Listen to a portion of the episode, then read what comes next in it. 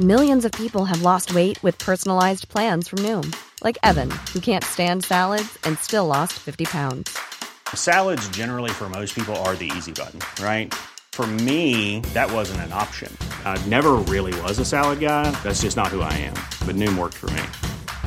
Get your personalized plan today at Noom.com. Real Noom user compensated to provide their story. In four weeks, the typical Noom user can expect to lose one to two pounds per week. Individual results may vary. Hey, I'm Ryan Reynolds. At Mint Mobile, we like to do the opposite of what Big Wireless does. They charge you a lot, we charge you a little. So naturally, when they announced they'd be raising their prices due to inflation, we decided to deflate our prices due to not hating you. That's right. We're cutting the price of Mint Unlimited from $30 a month to just $15 a month. Give it a try at mintmobile.com slash switch. $45 upfront for three months plus taxes and fees. Promote for new customers for limited time. Unlimited more than 40 gigabytes per month. Slows. Full terms at mintmobile.com. Hi, I'm Jennifer Palmieri, and welcome to Just Something About Her from the Recount and iHeartRadio. On this podcast, I talk to powerful women about how they made it to the top on their own terms. Here to help me introduce this week's episode is my producer, Sari Soffer. So, this week's episode is all about knowing when to let go of an opportunity. And our guest is Brooke Baldwin, who was a former anchor on CNN for more than a decade and just left her job there a couple months ago with no plans on record, just the notion that she is ready to be the bravest version of herself, and that means leaving. Yeah, I have a sense of what she probably means there, but I definitely want to hear what that means for her because it is really hard for women to step away from things. We feel like we have limited opportunities. And so, like, once you have this perch, right, mm-hmm. even if it's not entirely satisfactory, we're loath to leave that. So, this really is a bold move for her and a good model for other women who are fortunate enough to be able to make a difficult decision like this. Definitely. And the decision coincided with the release of her first book, which is called Huddle How Women Unlock Their Collective Power, where she interviewed women leaders around the country about how they get through it by leaning on one another. Yes, lean on. That is a Hillary Clinton special. Mm-hmm. I also want to ask Brooke about this transformation that I feel like I've seen her go through from where you know you first saw her and she was very sort of buttoned up kind of anchor school uh, traditional journalist to a much more raw dare i say authentic version of herself in recent years. And if that might have anything to do with why she left cnn so should we get to it? Let's do it. Brooke baldwin welcome to just something about her Jen, it's so good to be on with you from a vacation, mind you. So, pardon the uh, relaxed look. First of all, I love the no makeup Brooke Baldwin. It's so pretty. But like, we have to tell everyone I have my Highwomen sweatshirt on, and you have your Stevie Nicks. And I'm rocking my Stevie Nicks. We could just talk about music the entire time. I know. We had Brandi Carlile, one of the Highwomen, on our show last week, and it was awesome. I'm already geeking out because I'm a giant Highwoman fan because the Highwoman album was the soundtrack to my writing Huddle. And actually, little known fact is that of all the women who I got to interview for my book, Brandi Carlile was the one who got away. Oh, really? Wow. She was. She is so huddle-tastic. Yeah. We should probably explain who the high women are because I'm not sure that all of everyone listening is going to be as familiar as we are. And yeah. you describe them as huddle-tastic. So why don't you They're t- huddle-tastic. T- tell us who the high women are and then what it means to be huddle-tastic. This is a good way to get into your book. Amanda Shires, Maren Morris, Brandi Carlile and Natalie Hemby. So they are the high women. And it's the take on the Kris Kristofferson, Waylon Jennings, Johnny Cash. Yeah. Johnny Cash, the Highwaymen. And we all know their music, but it's this notion of it's it's I say this all the time about using the word huddle, but it's this notion too of taking that word or taking that band name and flipping on its head and having women own it and feminizing it and giving it power. Yeah. It is exactly the same concept. I love that. The huddle is like it is. That can be for women too. Yeah. Yeah. And Brandi mentions it in her book how Amanda, Yeah. who's married to Jason Isbell, Yeah. who went to Brandi backstage at some point, and the idea came from Amanda to like put together this like women country super group because there are so few women who are played on country music stations. Yeah. I mean, Amanda did research about this, and it was because I'm as dorky as you are on this like rabbit hole. 17 to 1 male voices Yes. to women's voices. 17 Yes. to 1. Right. They were going to play one woman. They were put in competition with each other. Yes. In the book that I wrote, the core concept was banish from your mind this notion that you are in competition with other women Yes. for a finite amount of success because it is that belief, I believe, that keeps a lid on women really succeeding. Totally agree. Totally agree. I think America loves the narrative of women being pitted against one another. And I think in writing my book, Huddle, I was like, I interviewed everyone from Ava DuVernay to Stacey Abrams to, you know, a bunch of congresswomen to Moms Demand Action to, you know, women athletes to indigenous women's, you know, trying to save the planet. And the through line is exactly the opposite. You know, the women who are successful, they're successful because they lean on one another, they amplify one another because they're huddlers. So so let's go back to you. Okay. So what at what point did you go to CNN? I started at CNN in 2008. Mm-hmm. I worked in local from like 01 to 08, and all I wanted to do was be a correspondent at CNN. Great.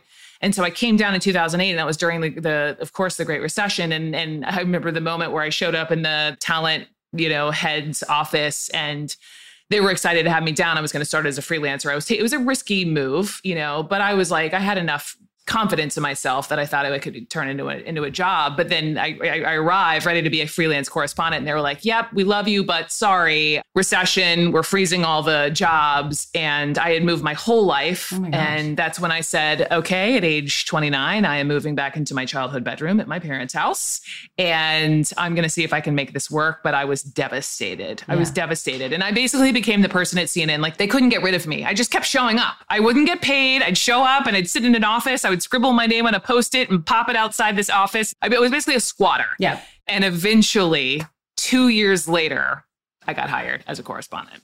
You freelanced for two years doing that kind of We yeah. were hustler. We had to hustle our asses off. And so I hustled. I knew everyone in that building. I was like a Swiss Army knife. I literally did like CNN Espanol. I did a doc for them. I did CNN International overnight anchoring. I don't know who I thought I was at 29. You think you're so old at 29? Oh my gosh. I thought I was very old. Bless us. I feel younger and younger the older I get because you're like you realize I how little that. you knew. Yes.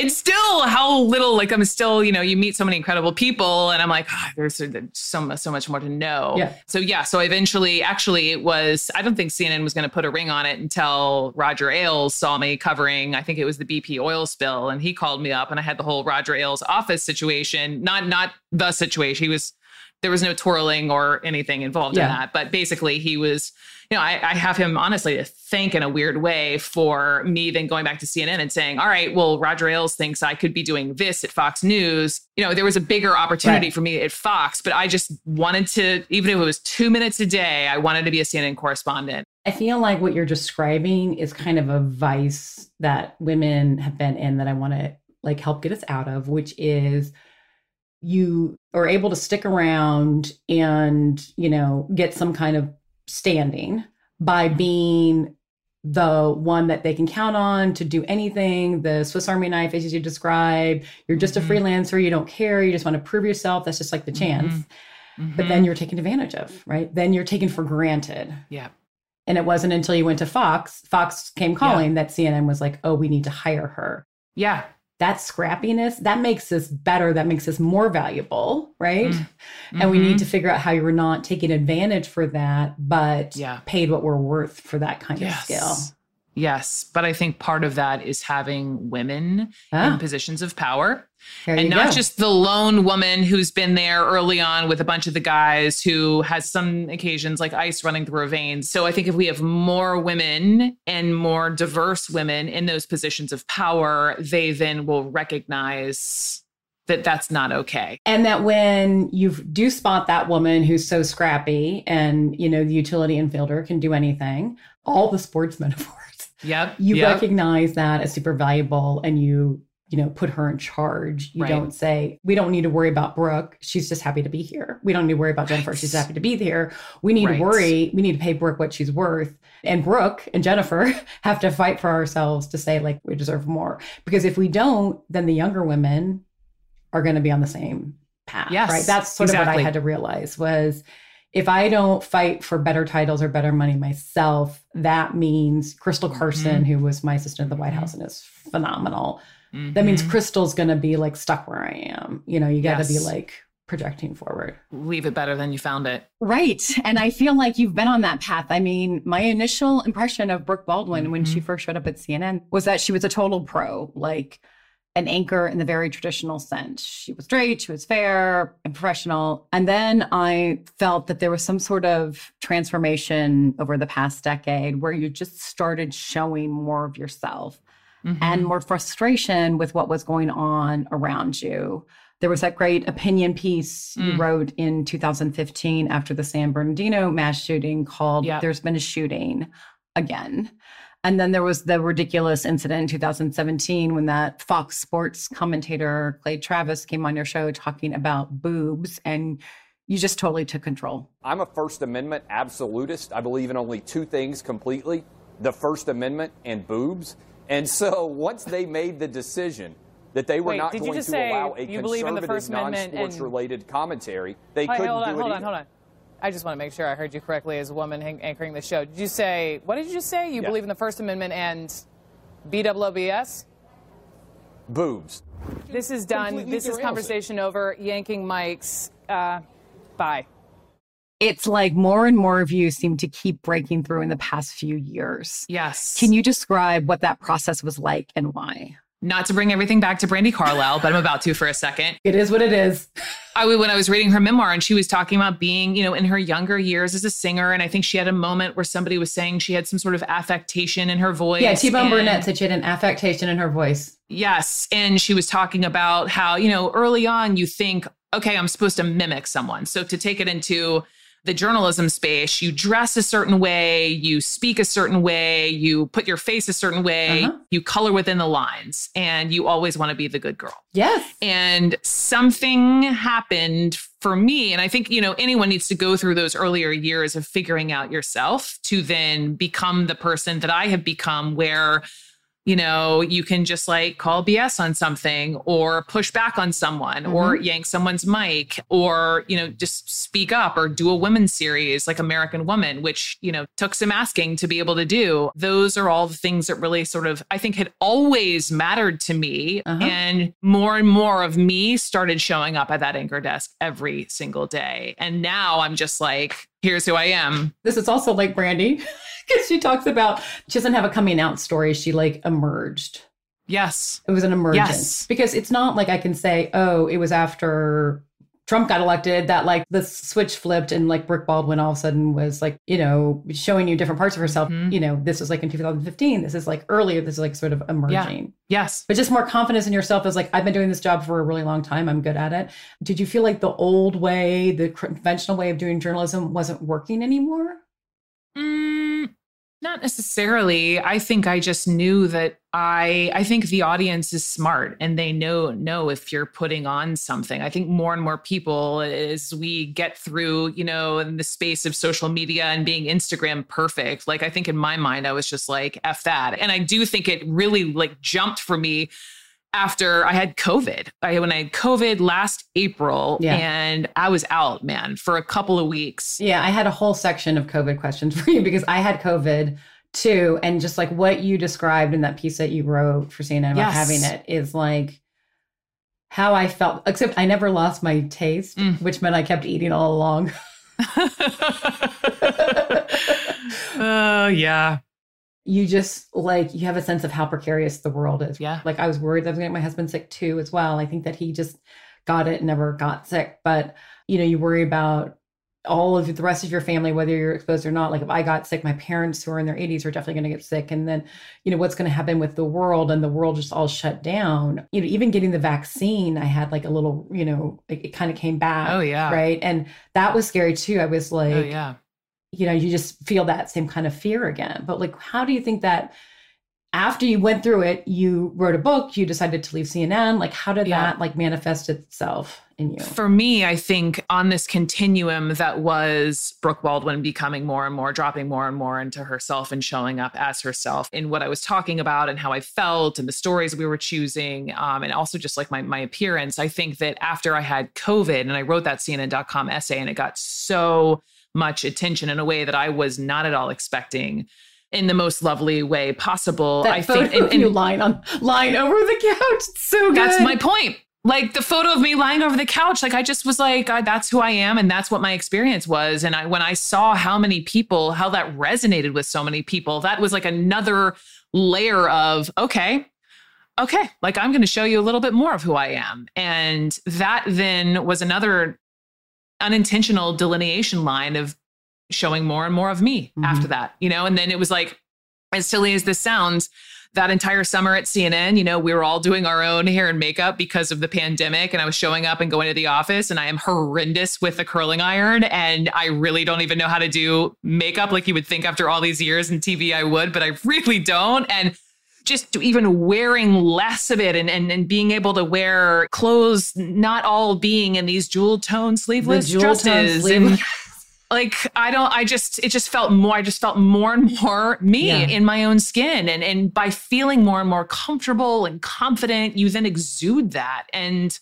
it was crazy because even the last day of when I when I left whenever that was a couple of weeks ago and my team surprised me by playing this video of like the arc of me at CNN, starting from the very beginning when I had very dark hair. Yeah. They put makeup on me a certain way, and my hair was a certain way that I didn't necessarily choose. And I, you know, spoke in a way that it almost made me, I wasn't cringing, but it just is, I've come so far from those early days of that when you think you're supposed to act like someone else. Yeah. And they are just, and they're dressing you up to be what they, what, what they're telling you. I mean, I, I'm, excited for a professional makeup artist to do my face when I like God bless them. we love hit, them. We love them. Yeah. But like it's not going to be like before. It's not going to be like so I look like every other right? woman. Yeah. Right. Yeah. Like I've gone are the days are of high heels and putting on all the fake shit. I, I just don't ever want to go back to that. And it doesn't even look good. It's just the look you're expected to see. And what are men having? Men are just like putting some stuff in their hair and putting on a tie and like why why no, don't we have to look? There's a little pancake involved. There's there's some pancake, but like there it's a lot longer than I'm in a chair than than some yeah. some guy, yeah. you know. And why do we need to put ourselves together? I mean, certainly like presenting ourselves professionally. I'm not going to look like a slob. Yeah, I like that, but like it doesn't have to be that like way that like no, you know no. And I think COVID will change all of that. Yeah. That's my hope. I think it might. All right, it's time to take a quick break. But after that, I want to talk about how 2016 and Trump changed everything. That's next on Just Something About Her with Brooke Baldwin.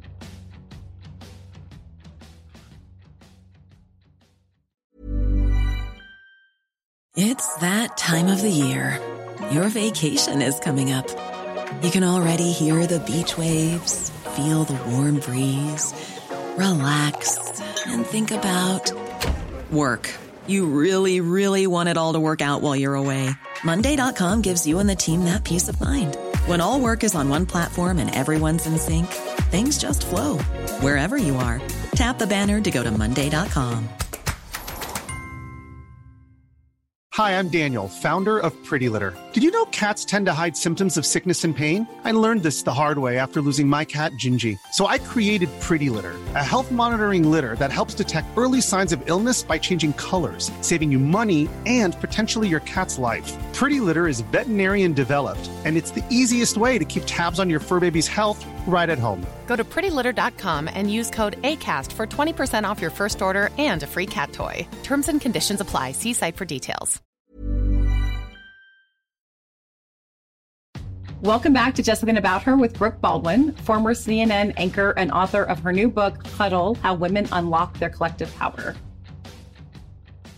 So, we talked a little about women being pitted against each other in regards to country music and the high women. But I want to revisit that because you said while researching for your book, you found that the most successful women are the ones that band with other women. Mm-hmm. Is it just because we were talking about it, or is that really the main through line you found?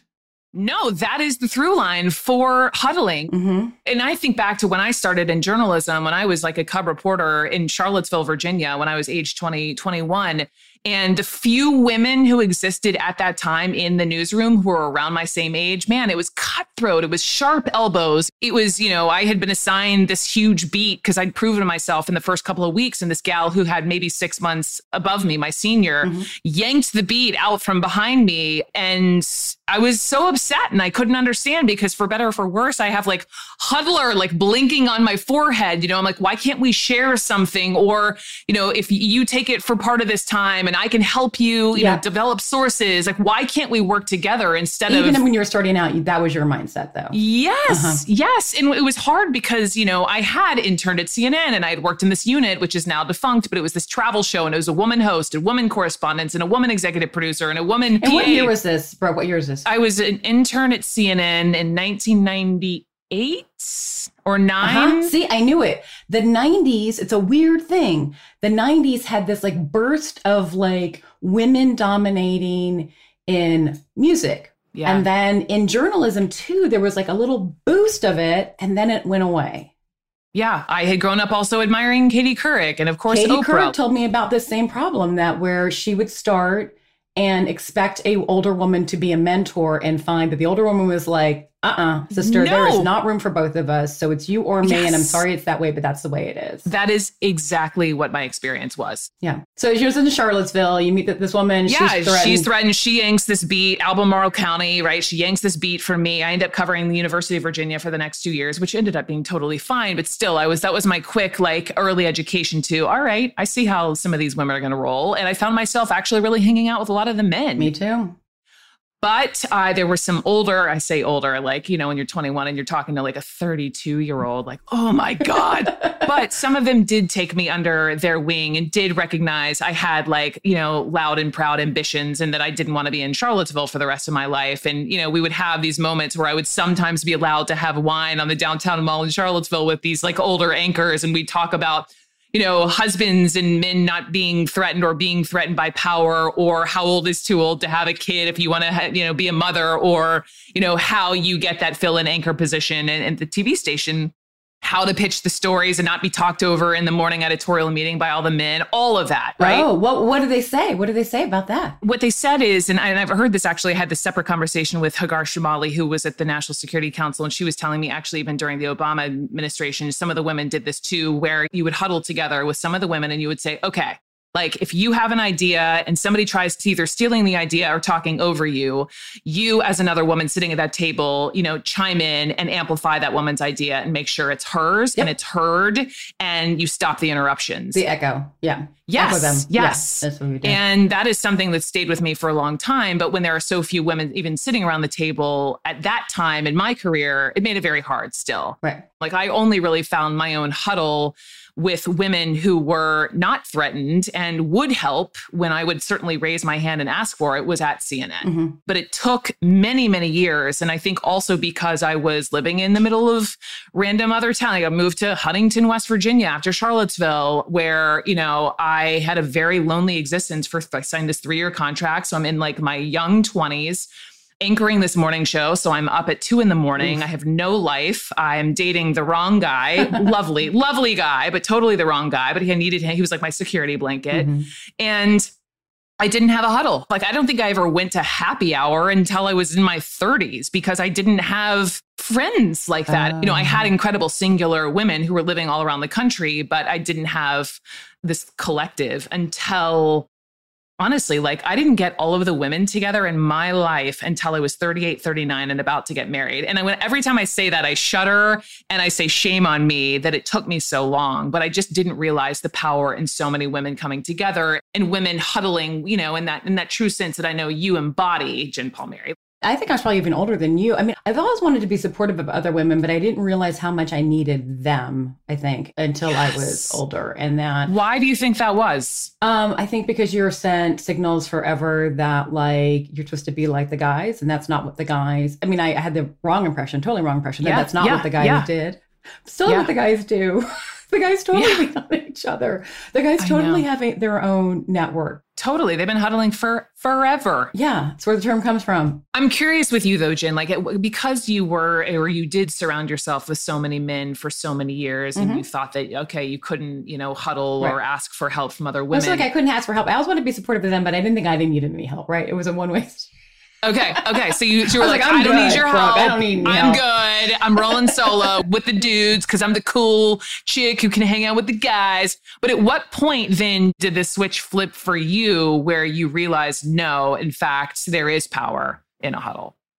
You know, started in Obama. Yeah. That's when I first started seeing how the things that I had kind of programmed myself to believe that like I don't worry about salary or titles. Other people worry about that. I'm the cool girl that just wants to get the job done. I don't worry about that kind of stuff. This is something I talk, you know, Mika Brzezinski was the one who slapped yes. me in the face on that one. like almost physically slapped me in the face. She yeah. was like, You are not getting paid what you are worth. Yeah. It is written all over your face. And what she said was written all over my face. This is during the 2016 campaign was disappointment, mm. heartbreak, mm. Over and over again, not getting what I want and telling myself that I didn't need it. Mm.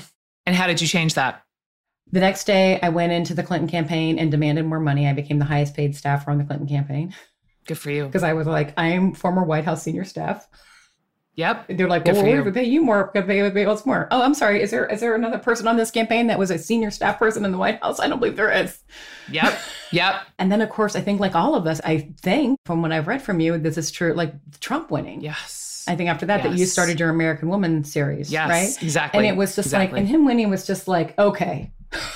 Yes. If yes. that guy can win, we're playing by the wrong set of rules. Yes. And I am going to change them. And I'm going to band with my sisters to do that because it was just like, I think we just sort of like innately all knew that is what had happened that was the delineation line. And But I, I, go back to, you know, I was at the Women's March in Washington and covering it for CNN, right. you know, and having this moment, like after having, you know, been embedded in the Trump motorcade the day before, mm. like literally balancing on this flatbed truck, going down, you know, Constitution as he was heading for the very first time to the White House oh, and thinking right. as a woman and as a journalist, like, how could I not be troubled and curious sure. about what the next four years would look like. And then I'm back on the clock backstage at the Women's March the next day. And, and it's hard to remember back, but like I remember at the time saying to my bosses at CNN, like, yes, raising my hand to go cover this Women's March. And they, they weren't sure if there would be maybe a couple of thousand women who right. would show mm-hmm. up. Like no one knew. Yeah. So half a million women, and that was Washington alone, all show up. And I'm backstage and I'm having like, it was like journalistic emotional whiplash from the day before to that day and I'm covering all these various extraordinary women and you know putting microphones in their faces and talking to them about a multitude of things. But Tamika Mallory on that stage, black activist, I'll never forget. She was like, "Now some of you came here to protest one man. I didn't come here for that." And that has stayed with me ever since because as we have conversations like these, like I don't want to give Donald Trump oh, I know. all the credit for the reason why I then, you know, started covering so many women and really speaking up in a way that I hadn't before. Mm-hmm. But it certainly was it was a moment for a lot of us. And I think for me, seeing, I had never noticed in my 20 year career, just covering 2016 and being on the back of, you know, I'm literally a Harley with Bikers for Trump to, you know, interviewing women, old and young, who wanted to see the glass ceiling shattered, to even all the young women showing up at those Bernie Sanders rallies and yeah. thinking, man, all right, like women are showing up in a way that I'd never seen before. And then, you know, in the Trump years, I just think so many women were just like, F this. This is who we are. Like, I, you know, so many women I'm sure who've never like bought poster board and markers and showed up on the mall yeah. and and spoken up. And that then led to it was like Women's March and then Me Too and then Time's Up and then 2018, the midterms and all those women, you know, winning both at the national and local levels. And and you know my hope is that it continues and continues and continues. I don't think we're going to stop paying attention now. I just i just think that it's like i'm older than you but it's like we thought we were on a path. We thought everything was going to be fine. I mean this is my experience. Yes. Like, i knew we had a lot to catch up with men but i thought yep. we were going to continue to make rounds until we did that gains until we did that. And then i was like oh we're not. We're not making gains following their kind of path and rules and we got to make our own way. And that's like it seems to me what the last few years have been about. But let's tell us about the process where you became anchor in the um, afternoon in the two to four hour. So after my crazy two years of hustling and working all over the building, HLN, CNN.com, CNN International, finally they unfroze those positions for CNN Domestic as a, as a freelance correspondent. Then I started filling and anchoring as a freelancer at CNN. I was getting paid nothing. People think that people in television news make a ton of money, and there are oh. there are a few people who do but it yeah. really it takes a long time to finally make that make that salary. And so after doing all of that and after the Roger Ailes, you know, thank goodness he wanted to have me, so I turned it back around to CNN. They finally put a ring on it. Then, as the universe would have it, after all of my years of hustling, essentially only a handful of years later, as I was a correspondent, I was filling in on this one show where the anchor ended up getting fired all like like this. Like nobody saw it coming. It just Who it happened. this?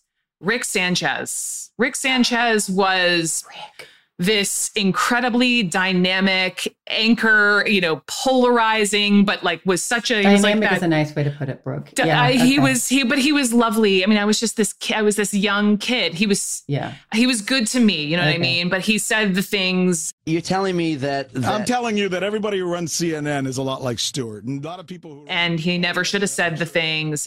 And to imply that somehow they, uh, the people in this country who are Jewish, are an oppressed minority. And he later apologized for them. I can't see somebody not getting a job somewhere because they're Jewish. Not in this day well, and then age. you've never been to Nebraska. But nevertheless, he got fired, Jen.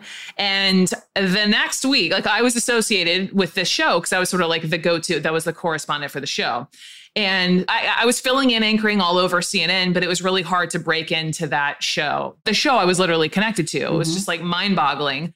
And they said to me, okay, we're going to put you in that chair for the next week, like just until, like, we're going to figure out who we actually are going to put in that chair, you know, but we're going to keep you there just for a week. And I was sort of, I was going through my own, like, you know, person who got getting fired and it was like this mourning process, but also couldn't believe what he, what had happened. And anyway, I do this job for a week and then they're like, okay, we still haven't figured it out. So like, just do it another week, do it another week. And then another week, and then another week, and another week. And finally, 11 years later, nearly 11 years later, there I was and was worthy. In fact, there was a moment I wrote about this in the book. He's not at CNN now, but there was an executive, a male executive, and I was at a White House correspondence dinner. And you know the way sometimes people just put like their foot in their mouth. I saw him like do this like turn to me, and he saw me. This was a handful of years ago, and he was like, "You know, Brooke." He was basically outing himself, saying he was not one of the ones who thought I should get that plum spot in the afternoon at age. I was, I think, I'm one of the youngest, if not the youngest anchor to have a show, like tw- 30. Mm-hmm. 30, 31. And he was like, You know, I didn't think you had it in you. I didn't think you had it in you. And I was like, What do you say to that? Yeah. Yeah. So, well, I did have it in me. So thanks for not having the faith. But Yeah. hi, I've crushed it and maintained the ratings. Yeah, and, like beat Fox Yeah. in the hour, which is really hard to do. And yeah. Yeah. Yeah. So I don't know. It's a tough gig. This reminds me of this phenomenon that Julia Gillard introduced me to. You know, she was the first woman prime minister of Australia. Yes. And she calls it the glass cliff, which is when women are given an Mm. opportunity, but only when there's a problem. Mm-hmm. And so the odds Oh, are already against them to succeed in that leadership role. Exact same situation. Yes. They did a study about women CEOs and found that basically the companies that were headed by women CEOs were not making as much money as those headed by men. But then they went Hmm. back and did some deeper research and found it was because when women get hired, they get hired when a company's in trouble. This seems like the same situation. And it's like, you know, I remember, you know, Robin Sproul, I'm sure you probably know Robin Sproul. She was the ABC News bureau chief for a long time for DC. Mm. And the bureau chief left and she was the deputy. And they were like, we're going to make you acting bureau chief. And for years and years and years, as Robin is the bureau chief doing a phenomenal job for ABC News in Washington, D.C., they kept looking for someone to replace her. And finally, Mm. she's like, I am it. Hello, I'm sitting right in front of you. Yes. I am doing Yes. the job. Yes. And Yes. they finally gave it to her. And again, there's like the, you know, the twixt in between of this is how women have gotten opportunities sometimes, but like it's not fair. It's not fair and i know i don't wish my experience or how i was able to rise on anyone but at least then so i ended up getting the But job got and it. i earned that i got it and i earned it every damn day for over a decade and i'm hoping then that like by my having that position and various other women in other positions it's like all right now you see it now we're normalizing it and so let's keep going let's have more women in prime time let's have women Right. running networks you know let's have women EPing morning shows Right. not to say women i'm not like women aren't better than men No. or anything they just bring something different to the table and we should be having like different people sitting at the table period Right. We just got to like expand the aperture some here. it's exactly the right phrase i worked with some absolutely outstanding men and we need men as our allies to help us with the huddle and share salaries and share little things in their contracts that they get. I tell everybody when I make and in any job. Yes. You have no idea. You have no idea. You like it's really important that women tell other women It's what so important. Like it seems weird, but yeah. It's also especially awkward when like you know you make more and Right. we're all sort of like shy and we're women, we're women, so we're like we make this amount, but like, you know, I've worked really hard for it versus like a man would be like, yeah, what's up? This is how much I make. Yeah. So different. And I want to be more like that. Okay, we're gonna do it.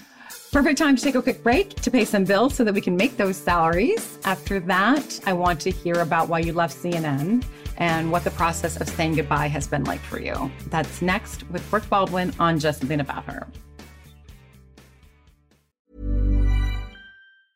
Planning for your next trip?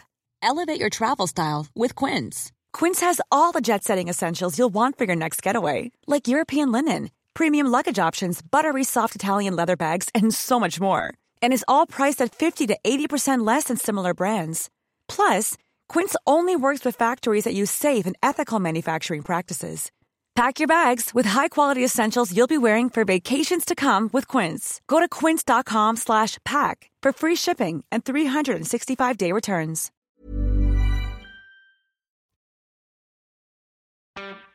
And we're back with Brooke Baldwin on Just Something About Her. So you said before it was at CNN that you learned to raise your hand and ask for help from other women. So tell us yes. about that. So I had a- bunch of women. I mean, a, a lot of women, some of whom are on air, some of whom are behind the scenes, pulling a lot of the most important strings to, to make things happen. And I would go to them for everything from if I wanted to write a narrative on my own show and I needed sometimes like a gut check of another woman who would say to me, Brooke, like, mm, I don't know if it's worth it today. Like, the, all these other things are going on. Like, hold your fire, or you're so right. In fact, I think you can punch this up a little bit more. I would literally have some of these women write the thing, or I would see some of these other women be cut off by a male guest or whoever it might be. And I'll text them in the commercial break instantly, like, well done, you tried to hold your own, or I can't believe how he was talking all over you. I mean, mm-hmm. you should see our text chains. The text chains are amazing. I Yeah. mean, the, it's the instant acknowledgement. I see you. I hear you. I see what just happened. You know, like march on. You know, I'm a big believer in that. But equally, as I have these older and wiser CNN women, also the younger, the, the 20 somethings at CNN as well, who are so bright, who bring that energy that, you know, we crave. And, uh, you know, at age 41, for me, I've never become cynical and I'm really proud of that as a journalist. But some days, you know, I've seen this kind of story before. I know how to approach this or I've approached it this way before. And it's that fresh perspective that I just massively appreciate. And I go out of my way for these younger women always, you know, pre COVID, having my office door open, whether it was an intern who'd be interning in some other part of the building, but they would want to come hang with me for the day, or young women who I would then take out to dinner and we talk about life and I tell them my stories and my hustling and mm-hmm. just keeping the door open literally and figuratively for them and even when i announced that i was leaving cnn back in february and and some of the I, who i see as like really rising stars at cnn who are women like Abby Phillips. I know you said it was really hard to talk, say goodbye to Abby. in Killer. Abby, you know, texted me and she's one of a few who had said essentially like how can you go you're the heart and soul of CNN. I mean, oh, what a what a giant compliment and I essentially said to her like I'm passing it on to you and take it. It's precious. I believe in you. And also remember that as you rise, there will be other younger Abby Phillips who come in behind you. And sister, you keep that door open for them. You keep that door open for them in a way that my generation, you know, I didn't have, as you mentioned, Katie Couric said, I didn't have that older on air, you know, anchor woman mentor in my life. And I think that's probably one of the reasons why I go out of my way to help these younger women. You know, when you decided, when you talked about leaving CNN, you said, I think you said, so- so- you know, wrote something like, I need to be the bravest version of myself. Mm. Like, why Yep. couldn't you be the bravest version of yourself in that job, in that role? I think that I had been doing the same job, like privileged position, had an incredible platform, had a voice for over a decade. And I want more. And I want to be in the deep end of storytelling. I, as much as I loved having such a variety of people to talk to, five minutes, you know, live television, you know, Yeah. it flies by and then it's on to the next, on to the next, on to the next. And I had never in my life written a book. And so, in going around the country in the before times and sitting with people for over an hour, and in some cases, Yeah. the black judges in Houston, the women for hours over, you know, shrimp and grits in, in, in Texas, I just felt like I had the time to really ask the deeper questions and to sit in those spaces and to learn from them. Yeah. And also, I think I just needed a change. Yeah. I could have sat there for 10 more years and done that exact same job and Mm-hmm. made a good amount of money and been really comfortable and worn those dresses. And like life would have been good. Life would have been really good. And, and Right. I love all of those women, you know, and men who I left behind. That's my family. But I just, there was something in me. And it was also this combination of writing this book and sitting, you know, in these deep spaces with these women. And then at the end Yeah. of the conversations, this is when, you know, the line blurred in a way it never really did in, in live television, where I'd turn off the uh, tape recorder and these women would say, whoa, whoa, whoa, whoa. Like, we're now we have questions for you. You know, why are you writing this book? Who's in your huddle? What's it like to be a woman in journalism? What do you really want to do? Like, once you finish doing this? And it just started churning and, and then it was really churning as we're in this pandemic and I'm writing this book and I'm really sitting with myself and I just I was having thoughts and it was it was like a painful, you know, when you grow, it's like a painful process of having it's to unfamiliar. Yes, and it's terrifying and having to close doors that are very comfortable to you versus walking into this absolutely unknown uncharted territory for yourself but you also know in your gut that this is exciting and the right way to go. Yeah. and it just felt right. And I, I needed to be the boldest version of myself. And that involved leaving this place that had been my home for where i had worked virtually my entire career to land the job that i had to leave it. I think there's something at our gut that kind of propels us in a direction we might not necessarily be able to articulate yes what it is we expect that we're going to do or why, but you just kind of feel it. Like after Hillary Yes. lost, I was like, I took a couple consulting jobs, but like, you know, I was just kind of the sense like, I'm going to write a book. I'm going to write a book. I'm going to write a book. Robin Sproul, the aforementioned Robin Sproul came Yep. to me and pushed me. First, she was like, you need to write a book. And I was like, I can't do that. I'm not allowed to do Mm. that. I don't have permission to do that. and I couldn't Mm, imagine permission. after having had that process of writing Dear Madam President of like kind of going back to like I just didn't Mm. feel like I fit in anywhere. Mm, I had the sense that like it was better to hang back and kind of maybe build something on my own, but I, I didn't feel like I was going to fit back into my old life, which is a little Yes. scary. And you know, then you're like sort of cast off, like, well, what am I? yes And you got to figure yes. that out. Yes, which is why I'm sitting on an island talking to you, you know, first stop just just I need to like shed some of the shit and sit with myself and start that process of finding that next thing. But yeah, you've been there. But I have a theory for you about why you had to leave CNN. Okay, tell in me. I don't know that they would ever get you. They would ever uh, really like truly appreciate you because the freelance that you have to prove yourself, and then we're going to put you in the anchor job, but we're not going to give you the title. And then they finally did, but you know you probably weren't going to be able to be the like biggest best version of yourself in a place that didn't really value you and see you and get you from the start. Sh- shruggy shruggy take that as a emoji. yes, Brooke Baldwin. Shruggy emoji. Well, I am super excited for you that you wrote. I mean, you wrote the book first, and then you decided to leave. Yeah, the book happened like two years prior. It all was a total coincidence that my contract was up in April Yeah. and that we had set this pub date two years prior, also in April. So bizarre. But the universe is a funny thing. Well, I'm super excited that you wrote the book. Thank you. That you've decided to leave. Yeah. You know, there'll be like some scary times, but like you're totally on your way, and I'm super excited for you, and I'm super excited to see what you do next. I'm getting your phone number and we're going to text and we're like, Jen, I'm having a moment. Okay, Having a terrifying no, moment. It is like, yeah, where's my net? Where's my home? Where are my Yeah. people? You know, all of that. Yeah. So I do. I am here. I do. Yeah. Ah, let's huddle. Thank you. Let's huddle. We're gonna do it. We're gonna do it. Let's huddle, Jen. Sarah, you there? I'm here. So fun, right? Very fun. I know you guys loved bonding over Brandi Carlile. This is true. This is true. But just like she's so alive. Yeah. and so enthusiastic. And so ready for the next step. You know, like she felt yeah. like so amped and so ready. And a little scared, a little scared too, but that's okay. That's part of growing. Like if you ain't scared, you're not doing something worthwhile. But you could just see like how muted she had been in that anchor chair for a long time. It's great to see her, see all of Brooke. Yeah, definitely. Also, you know, she had been through the local news circuit, as I like to call it. You love the local, local news.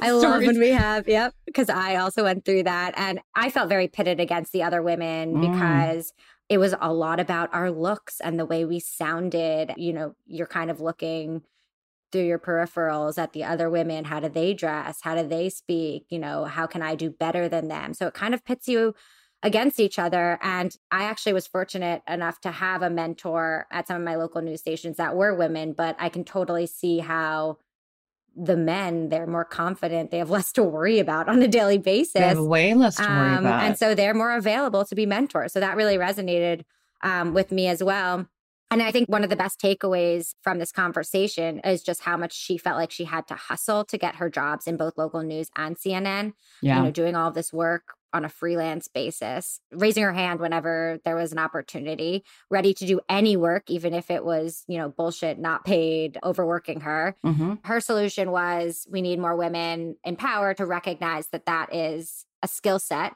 and to actually value it and pay women what Right. they're worth for stepping up but like some part of me also thinks it's like we need to say no sometimes too I think that's right. And I think that, you know, the fact that we're talking about it means women are going to start doing it, right? None of this stuff happens in a vacuum. And I certainly see with uh, younger people in general in the workforce, I think they look at somebody my age and be like, that woman worked really hard her whole life and it like worked out okay, but like that's not enough for me.